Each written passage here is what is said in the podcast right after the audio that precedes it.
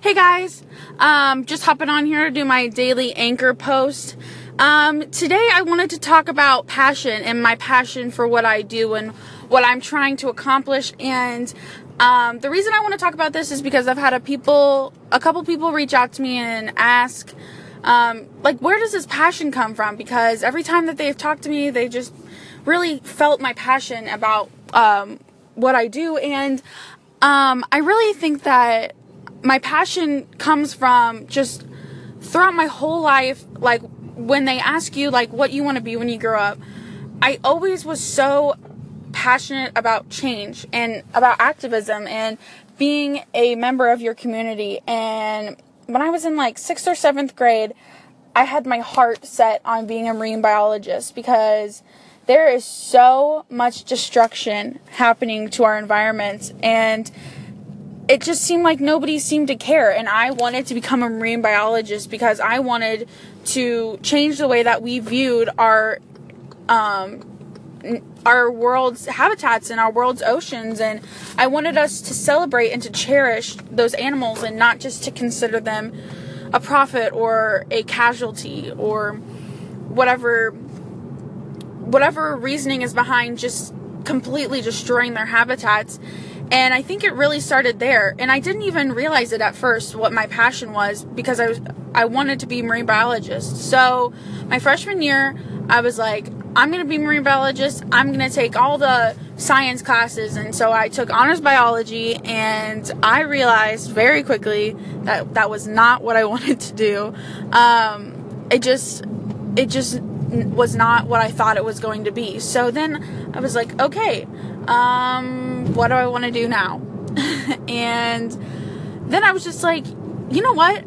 I'm just going to be the president of the United States because I just had this, I just have such a strong passion for implementing change and I think that it's just really important to be constantly reflecting on the things that we do and the things that we say and the things that we consider to be normal and mainstream. And just because it's what done what's done doesn't mean it's what's right. And um, I just really feel like I've always led with that is just how can these people be doing this and thinking that it's okay? I mean, when the con list is far longer than the pro list. How could you possibly continue to think and to act the way that you do? And that really has just always been my driving force. And so for a long time, I well, and I'm still very passionate about holding public office. I think that um, it can be very effective if it's done correctly. And I think right now it's not being done correctly. And that's one of my hopes and my dreams is to change the way that we approach a public office. And I think that public office is often disrespected because of certain leaders who have been put into place who are misusing their power and their trust and their loyalties.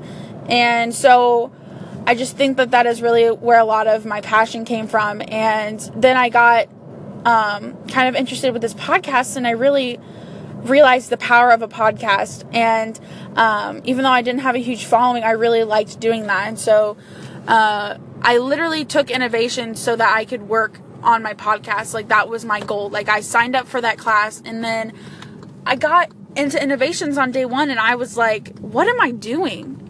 And like I had such, I was like almost there. Like it was the stretch of the mar- marathon and I was almost there but I just I was in the wrong direction a little bit. And so that day one speech that Don Wettrick gave I just literally like I just had like this what am I doing like thought. Like I was just like why why am I doing it's lit? This literally is not anything that I'm passionate about and I think that that is why it wasn't successful.